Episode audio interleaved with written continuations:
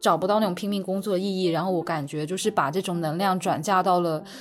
运动当中。其实我们不需要证明我们活着以及我们是什么样的人，然后你存在本身就已经是存在的，你做的任何一件事情，好比我今天起床了，我睁开眼了，我打扮了一下，我才出门，全部都是存款，全部都是增益。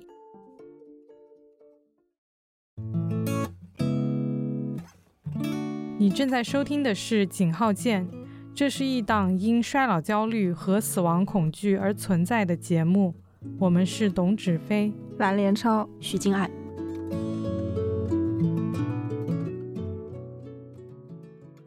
大家好，我是董芷飞，欢迎收听井号键。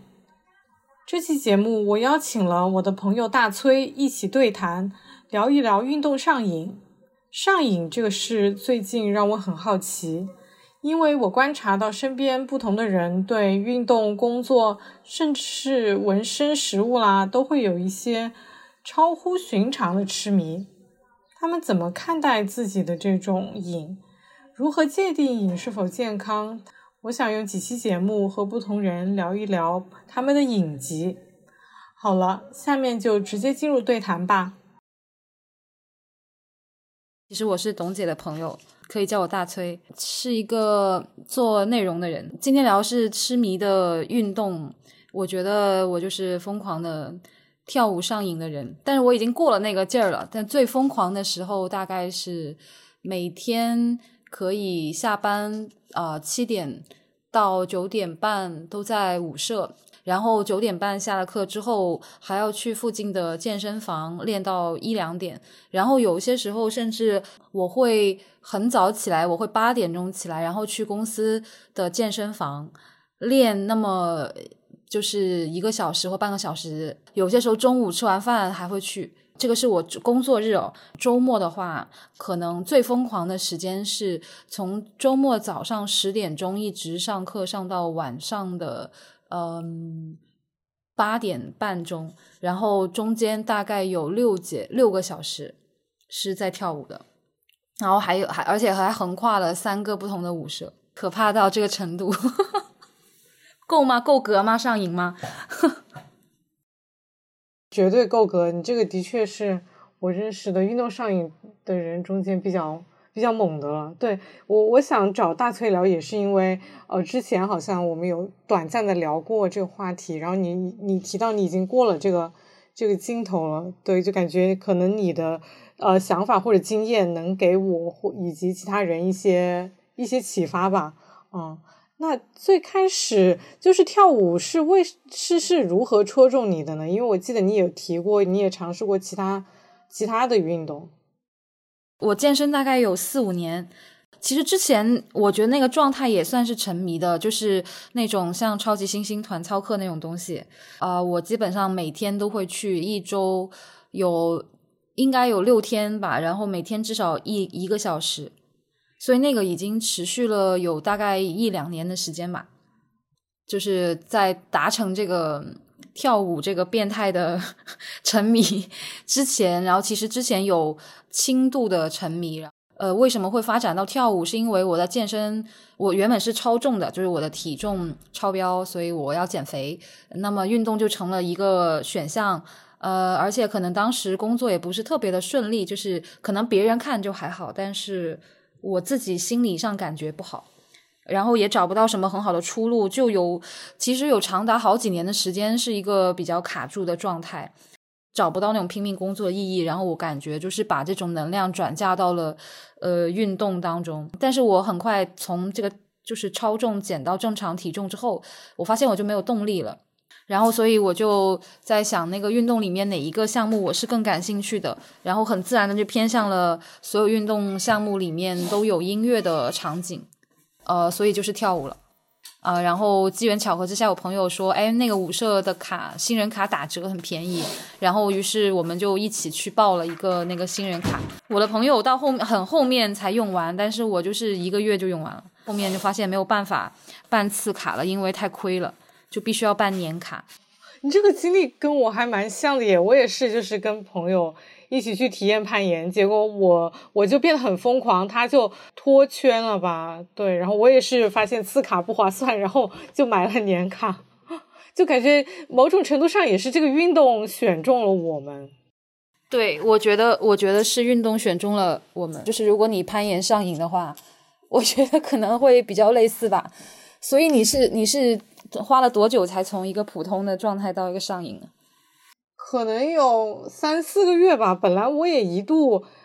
要脱坑的，我都不打算去了。又是我那个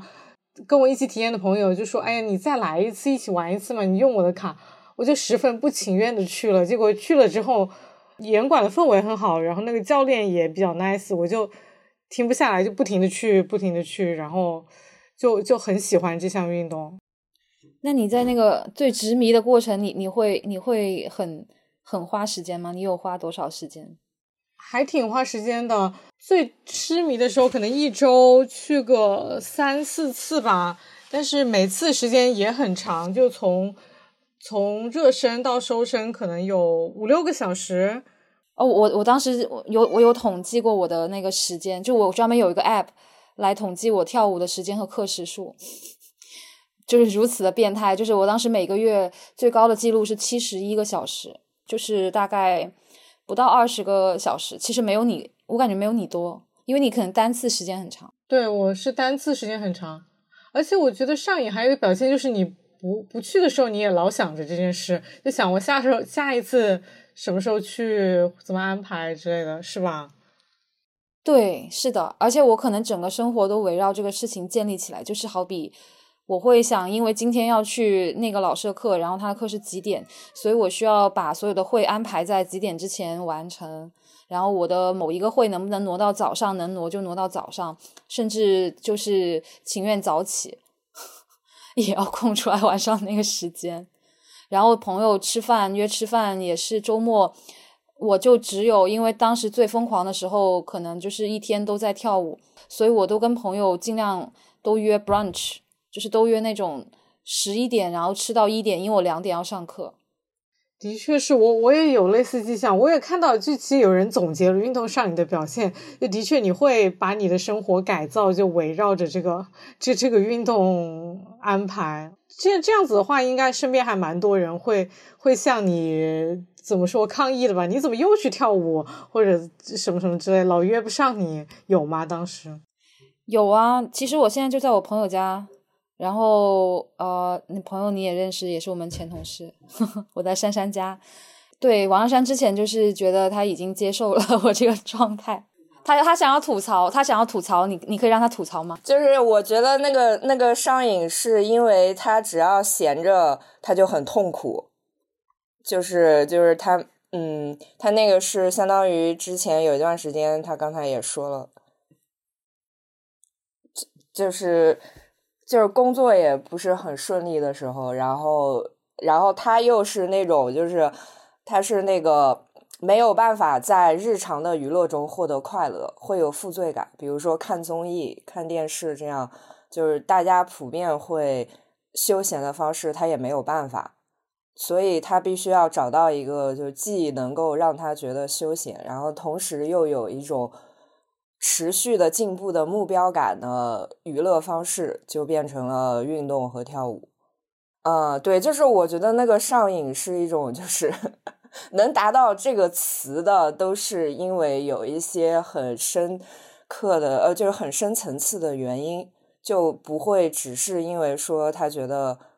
跳舞挺有意思的，然后就上瘾了。就反正我觉得他是这样，就是约不出来会困扰吧，这个不太困扰，因为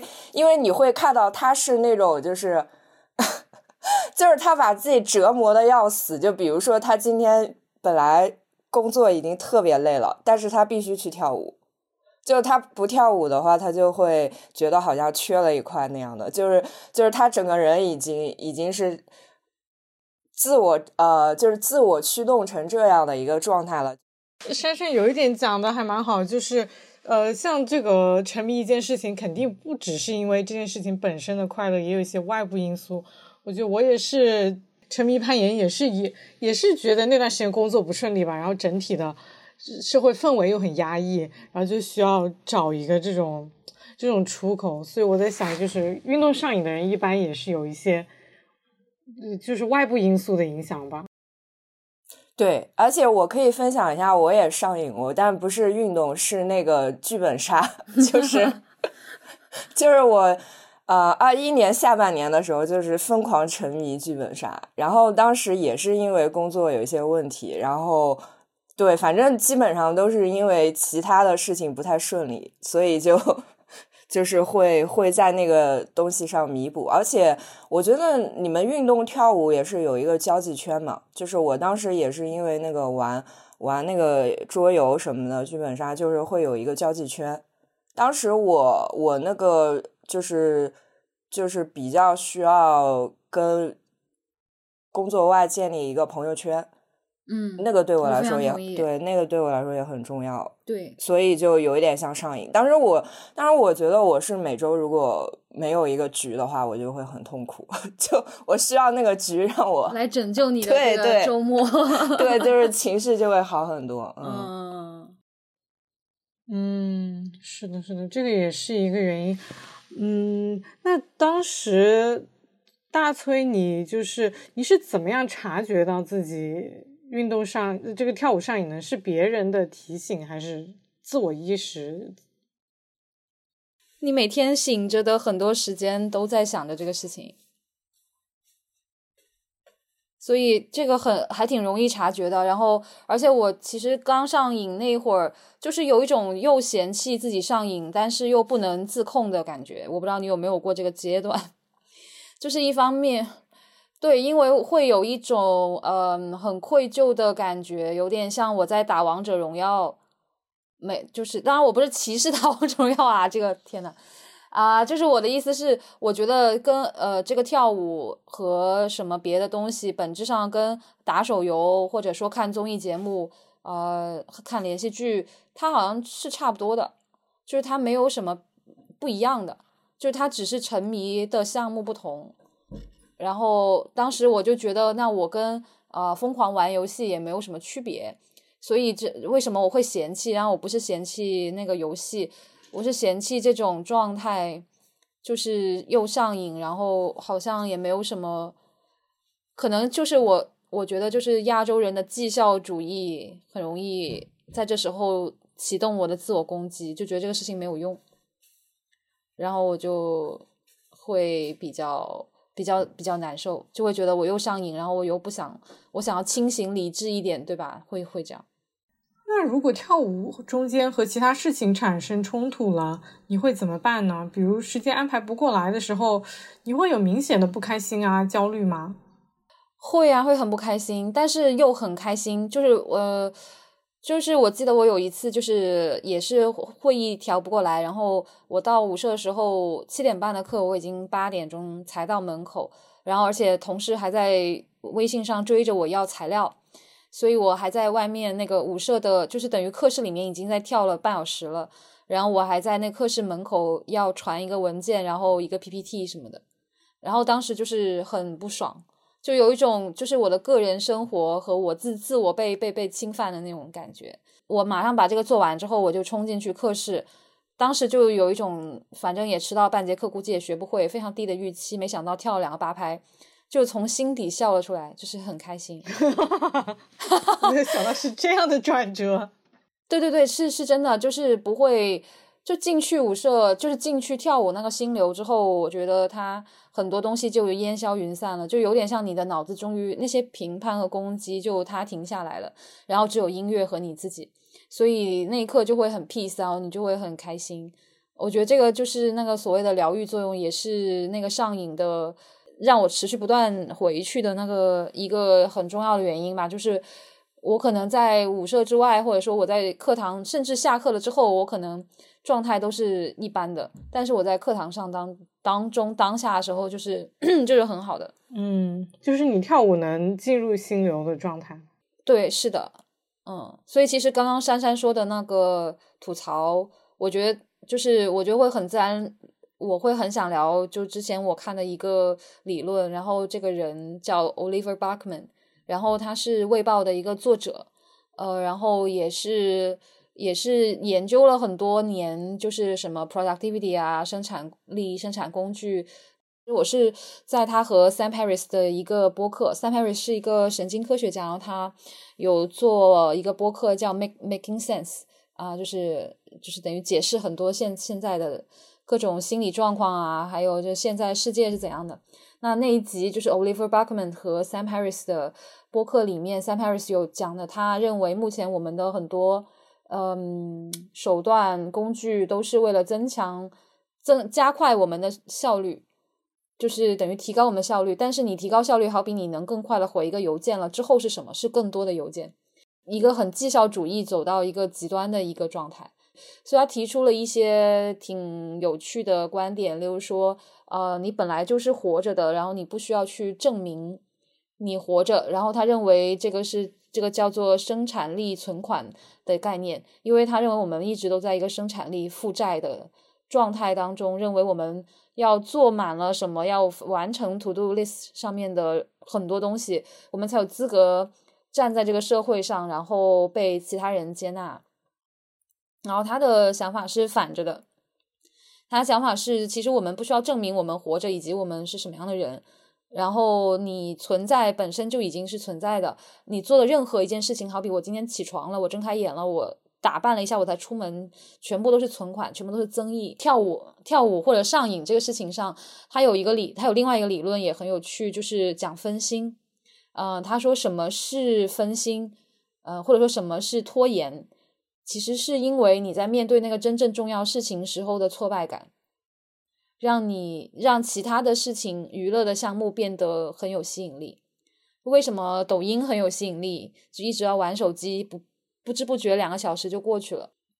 原因是因为当我们一坐下来冷静下来，我们要面对那个我们真正要面对的事情，职业发展，下一步我应该找什么样的工作，目前的现阶段资源我就是做不到我被要求和期待去做的事情怎么办？一静下来一面对这个太难了，所以娱乐的项目，那些让你分心的事情，然后它就变得很有想象力，很有空间，很有吸引力。但我觉得这个用来评判，对我来说啊，如果用来评判跳舞，我觉得是不够公平的，因为跳舞给了我一些别的很多直面这个生活的，就是其他的一些工具和力量，但是整体我觉得 Oliver Burkeman 有他的道理，就是说就像其实就是珊珊刚刚聊的，就你的上瘾你的成瘾背后，它一定不只是这个事情本身如何让人上瘾，它产生了多么多的多巴胺，或者说它带来了多少社群的连接，然后给你创造了一个社会支持系统。我觉得它背后其他的原因是因为逃避，然后那个逃避是有用的，因为有些事情不是每时每刻你都能直面和解决的。我觉得我是很清醒的知道逃避，所以对于我来说，选择一些更为放松的，大家认为传统上更为放松的方式，好比看电影看综艺，这种反而是这种逃避，都是逃避，会让我觉得没有那么能起到逃避的作用，因为我没有办法投入。但是如果我在这个逃避方式当中，我能进入心流，好比跳舞啊或者运动，我能进心流，那么我的那些评判那些攻击就会暂时的停止。像跳舞这个事情，它是运动，同时它也是艺术，它是2个东西的结合，然后音乐和艺术本身又有很多能够疗愈我的部分。我觉得整体它是来自于一个有挫败感的和承认自己的有限性这么一个地方。我朋友没看过这本书，但他也有类似的观点。像我们上瘾一件事，往往是为了逃避另外一件事，哪怕有些人上瘾搞钱和工作，也是为了逃避可能其他的他应该做的事情。但我总觉得这个看法我也持保留态度，这就是我觉得它有一定道理，但我觉得整体有点太消极了。为什么就是我上瘾 A，不能说明 A 就是对我真正自我的一种召唤呢？可能它是让我做其他事情做少一点，但可能这就是我这个生活想要，就是我想要的生活，我想成为的那个人。对，我觉得它很混合，就是我也很赞同你说这个，我感觉它是混合的，既有向往部分也有逃避的部分，而且可能在我看来，我最近因为我朋友在上心理咨询课，然后他有给我分享他老师的一个课件，然后上面有一句话我觉得挺触动我的，就是逃避是一种本能，面对是勇气，两者没有分高低，不轻易去评判就是善举，就大概是这么个意思。然后我觉得逃避也没什么，就当我觉得可能是因为我们用逃避这个词的时候会触发另外一些觉得我不好，或我不够好，或我没有足够勇敢，这种情绪，就这种愧疚吧，它也是一种自我攻击。但如果我们把逃避看成跟面对是同样等级的事情的时候，是不是，我不知道这个能不能缓解。提到运动中间心流这一部分，我在想它会不会是就比如说运动上瘾跟其他行为上瘾的一些区别呢？还是说在心流或者说在运动的过程当中，跳舞的过程当中，我是非常专注，然后放松，然后我在一个既清醒同时又在看我自己的状态当中，很清晰的知道自己在电影院看电影。然后如果我是在刷抖音，或者说我在刷朋友圈，他们时间也是过去的很快的，就是它跟那个心流好像也是差不多的。它的区别可能在于我没有意识到我在看电影，我觉得我是电影。社交媒体或者玩游戏或者看电影，它的这个沉浸感跟就是人们从事一些其他的像运动这些的确还挺像的哈，就是区别像你说的是很微妙的，也有可能就是那些产品经理们或者设计者们，他们就刻意参考了很多这种比如说心流的理论或者什么之类，去怎么说，增加这个沉浸感，尽量的让大家产生一些类似心流的东西。但我也同意，就其实还是可能有一些不一样的地方，但好像很难说清楚。对，是很难。然后我但我又 get 你刚刚想聊那个点，其实你想要聊为什么是运动嘛，就虽然我们在使用不同品种的运动，我跟你是同事嘛，所以我们其实都算信息和传媒行业这种工作，然后我们主要的工作都是通过脑力工作，然后我们主要的依赖的在工作中清醒的部分都是理性的部分，感性的部分就好比我平常在生活当中可能也有啊，我跟我朋友一起玩啊，或者什么家人啊，然后我也会表达就感情啊什么的，然后那个是感性的部分。然后但是跳舞对我来说是在这两者之外的东西，它比较基于身体，它既不是理性的，然后它也不是感性的，而是我的身体比我先行动，我的身体先决定听到这个音乐有什么样的反馈。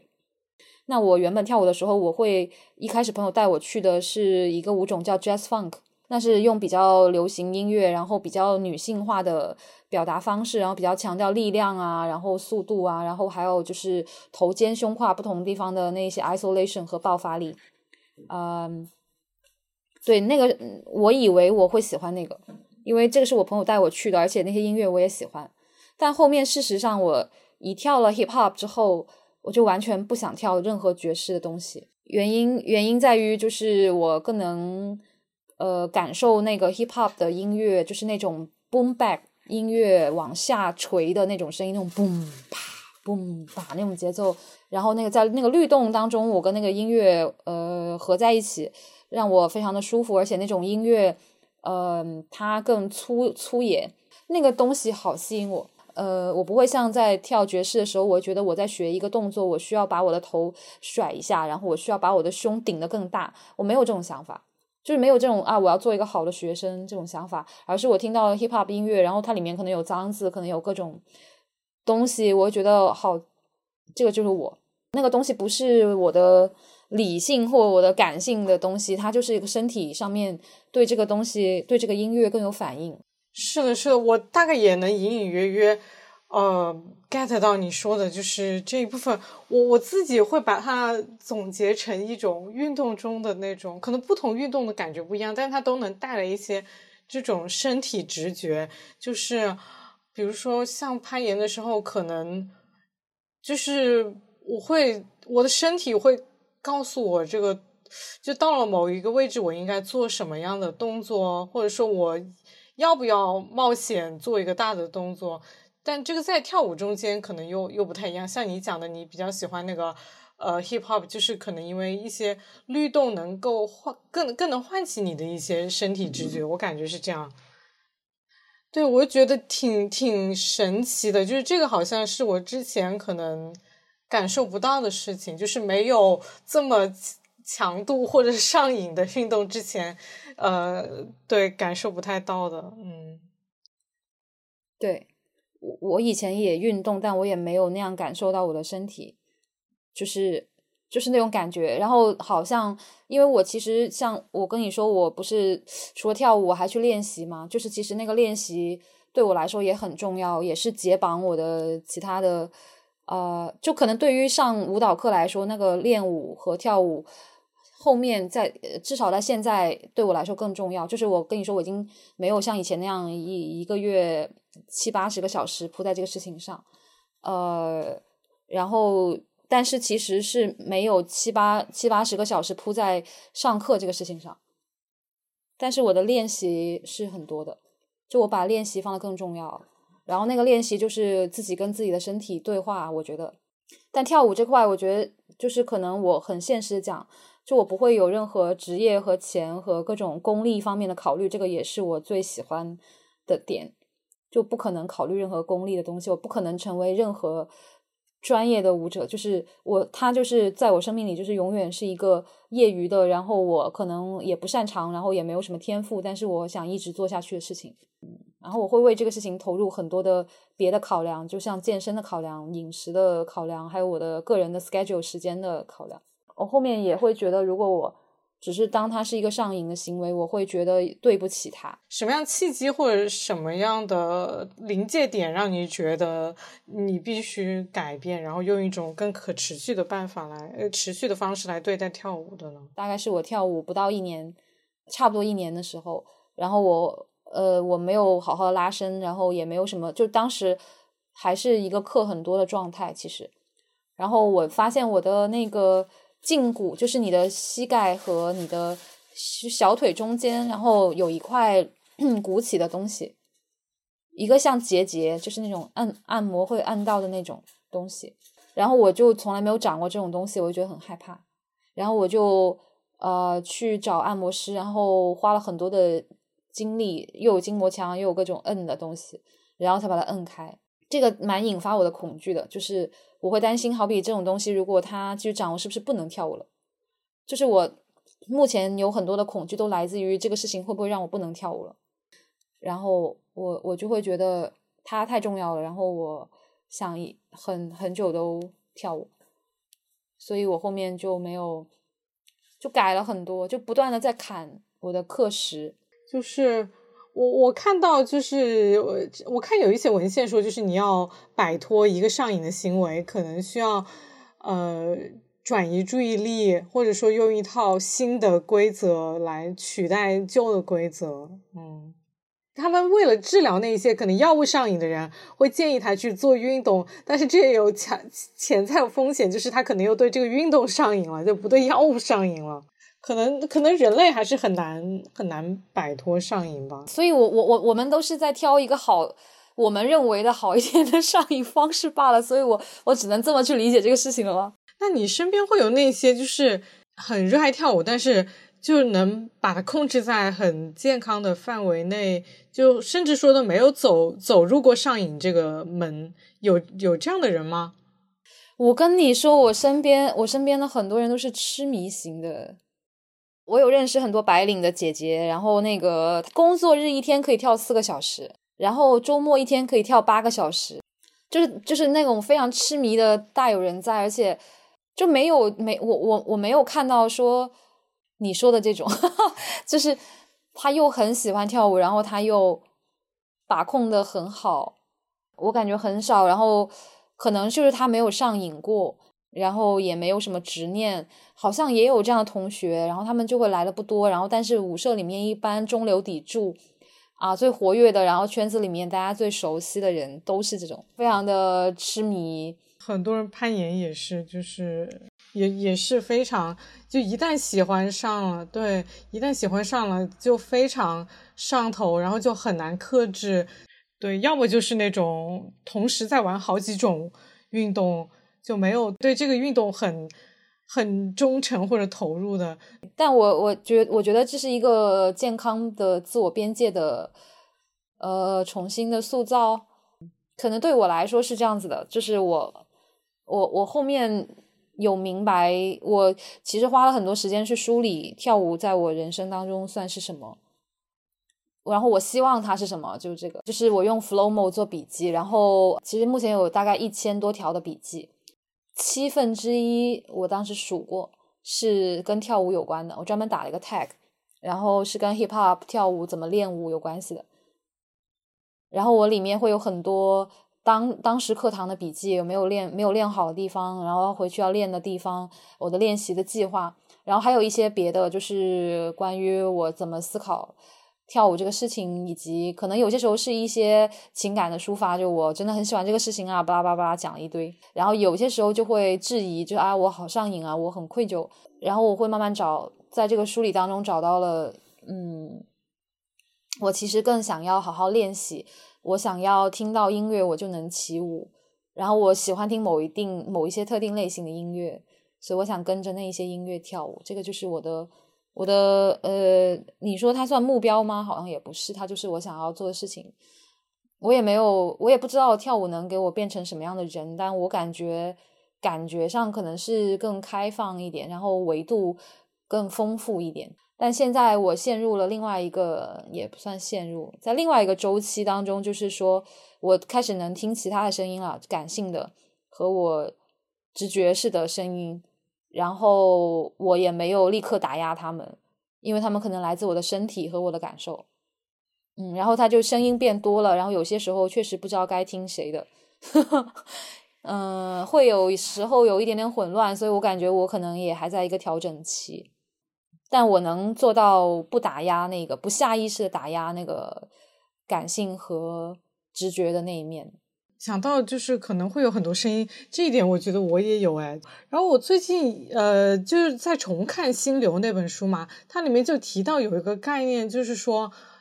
精神伤就是那个物理的那个伤嘛，那个火字旁那个。精神伤大概是可能是一种思维有点混乱状态吧，他作者就认为进入心流能够减少你日常生活的精神伤，但我发现这可能是运动上瘾有一点矛盾的一点，就是他运动的时候你的确能够沉浸，能够产生一些心流，但是就是当你重新因为运动上瘾来建立生活秩序的时候，就会又会有很多精神伤出现。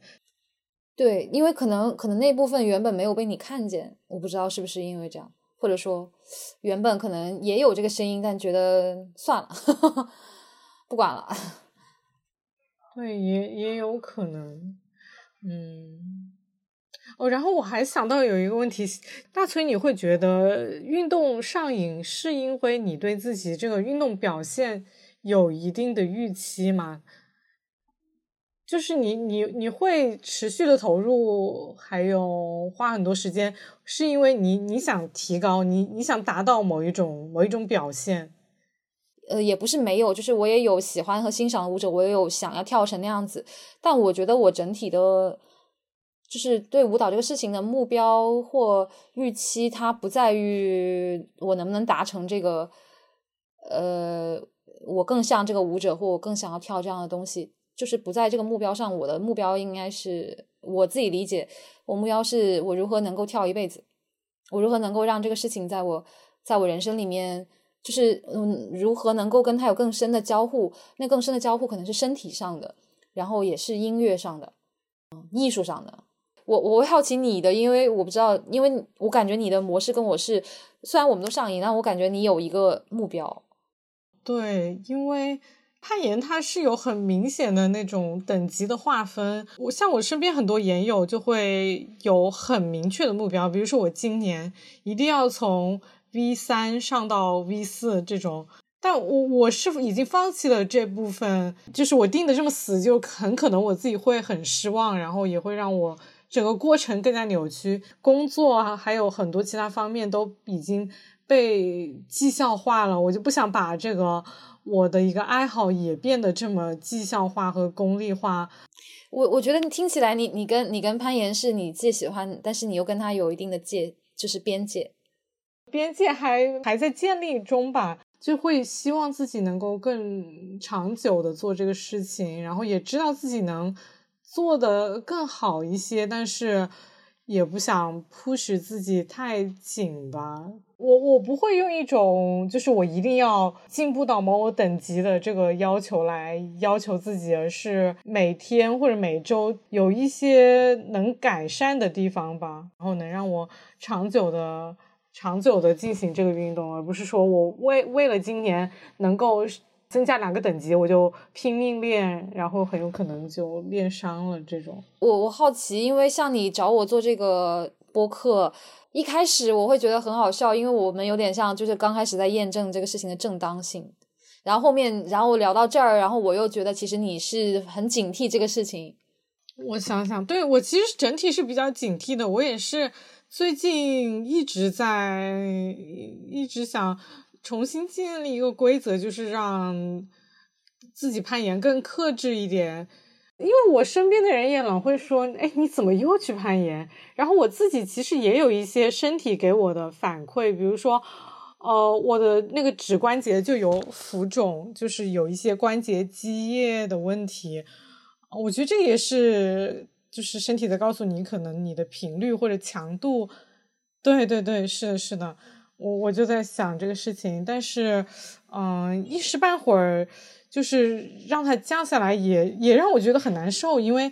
运动的确能给你很多高峰体验嘛，就是你不做的时候你就会就会有点低落，比如说只是让我工作或者做饭或者进行一些其他日常活动，我就会就没有那么爽，没有那种爽感。但我也是，但我也不太可能怎么说，就是一直做这个事情，然后它也不是我的个人长板，我也不太可能用它来谋生，就注定也只是一个爱好，所以我就在思考建立这个秩序的事情。对，就是这里面我有两个想回应的，一个是之前我们聊就是在这个对话更早一点点的时候，然后我们因为你有提到就是挑战，然后好比就是你想要更挑战自己的身体啊，然后能做到更好，然后我当时的那个反馈就是我感觉其实就是那个想要挑战的能量其实一直在的，然后它不仅存在于攀岩，它可能也存在于工作，就你刚刚一聊到工作这个事情上，就是他那个我们可能作为人想要绽放自己，然后把自己全部东西拿出来，就是那个狠的那个劲他可能就是在的，然后他只是像你说的可能受制于某一些像当时觉得周围的环境比较压抑啊，社会环境风气也比较压抑，然后那就没有可以挑战的时候，很容易那个挑战那个矛头就会转到内心，就好比自我评判啊，然后或者就是好有一些力量发不出来，然后很堵很闷那种状态，然后所以我觉得也有一部分我也是这样子，所以我才需要一个表达的方式，然后我以前就算没有跳舞我也有别的表达方式，我也喜欢唱歌，就我音乐对我来说一直很重要，然后去自然里面逛逛，然后也会让我很 peace， 写作也会让我能把一些东西宣泄出来，然后但是有跳舞，我觉得这跳舞的东西它更能够就是让这部分挑战的东西拿出来，包括我去练习的不就是一种挑战吗？那你提到的这些像唱歌啊，去大自然里散步，这些为什么没有变成一种成瘾行为呢？其实他们原本也没有怎么发展，就是那些大自然的东西，就是我因为我有练冥想，然后我可能别人可能更喜欢坐着，然后我喜欢走着，就是我喜欢散步，我觉得那个状态很好，然后会帮我理清很多思路嘛，然后我就很喜欢散步，而且在自然当中散步，所以那个东西也不算，它只是没有超量，然后没有那么占据我的业余生活，那可能它每天都会发生一下。然后唱歌的话，我从6、7岁知道我喜欢唱歌之后，我就一直都在唱歌。我在走路的时候唱歌，我在平常时候哼歌，只是现在又多了一个，我可能走着走着突然想脖子绕一圈，就是会更奇怪了一点。但它就是在我的人生里面一直都有，它没有执念，就我对这些都没有像跳舞那样那么强的那种执念。说到执念，我对攀岩的执念也很重，可能超过了我以往所有任何一项比较喜欢的休闲娱乐吧。但我觉得攀岩现在在我生活中，它有点像一种强迫性的享乐行为，就它能带给我一些感官上的刺激，一些愉悦，但是它不能给我带来更多的别的价值。怎么说，这话也得再斟酌一下，能给我带来一些强身健体的价值，但它不能，我攀岩不能给家人带来价值，就是它不是我的 calling， 不是我的长板所在。虽然它在我生活中可能一直会保持一个很重要的地位，但是我就是在反思它在我生活中的这个重要性如何设置。你说这个，我会想起那个我最近看的一个纪录片，叫做那个假装我们在城市，然后那个是一个那个马丁斯科塞斯的那个纪录片，你也看了是不是？里面那个就是那个就是那个作家，他叫 Fran， 对，那个女作家 Fran， 然后他也有，他不是也讲了吗？如果你看了，他说像艺术这个事情，就是他特别的享受，但他完全不擅长，就像那些唱歌跳舞那些东西。美啊那些东西他很喜欢，但他不擅长，所以他觉得那个东西你就喜欢就好了，你不要展示给别人，就他觉得很好笑，就大家现在都在展示嘛，像那些什么在可能大家都在朋友圈或什么 Instagram 啊什么各种 YouTube 啊那种地方展示自己的舞姿，唱歌，然后也弄得不好，然后他觉得可能需要展示的是那个你擅长的然后又能做好的事情，然后他对他来说可能就是写作，然后他就会认为他其实没有那么享受写作本身，然后写作给他带来很多痛苦，然后但是他又觉得这个就是他擅长的和能给世界就是展示出来的东西，然后那个这个效果，对，那个效果跟你刚刚说那个有点像。以上就是本期节目，在 show notes 中我附上了我和大崔对谈中提到的所有研究、演讲、播客以及书籍，如果你感兴趣欢迎查看。如果你有其他想法、建议、反馈，欢迎通过邮箱和我们取得联系。感谢你的收听，我们下期再见，一定会见的。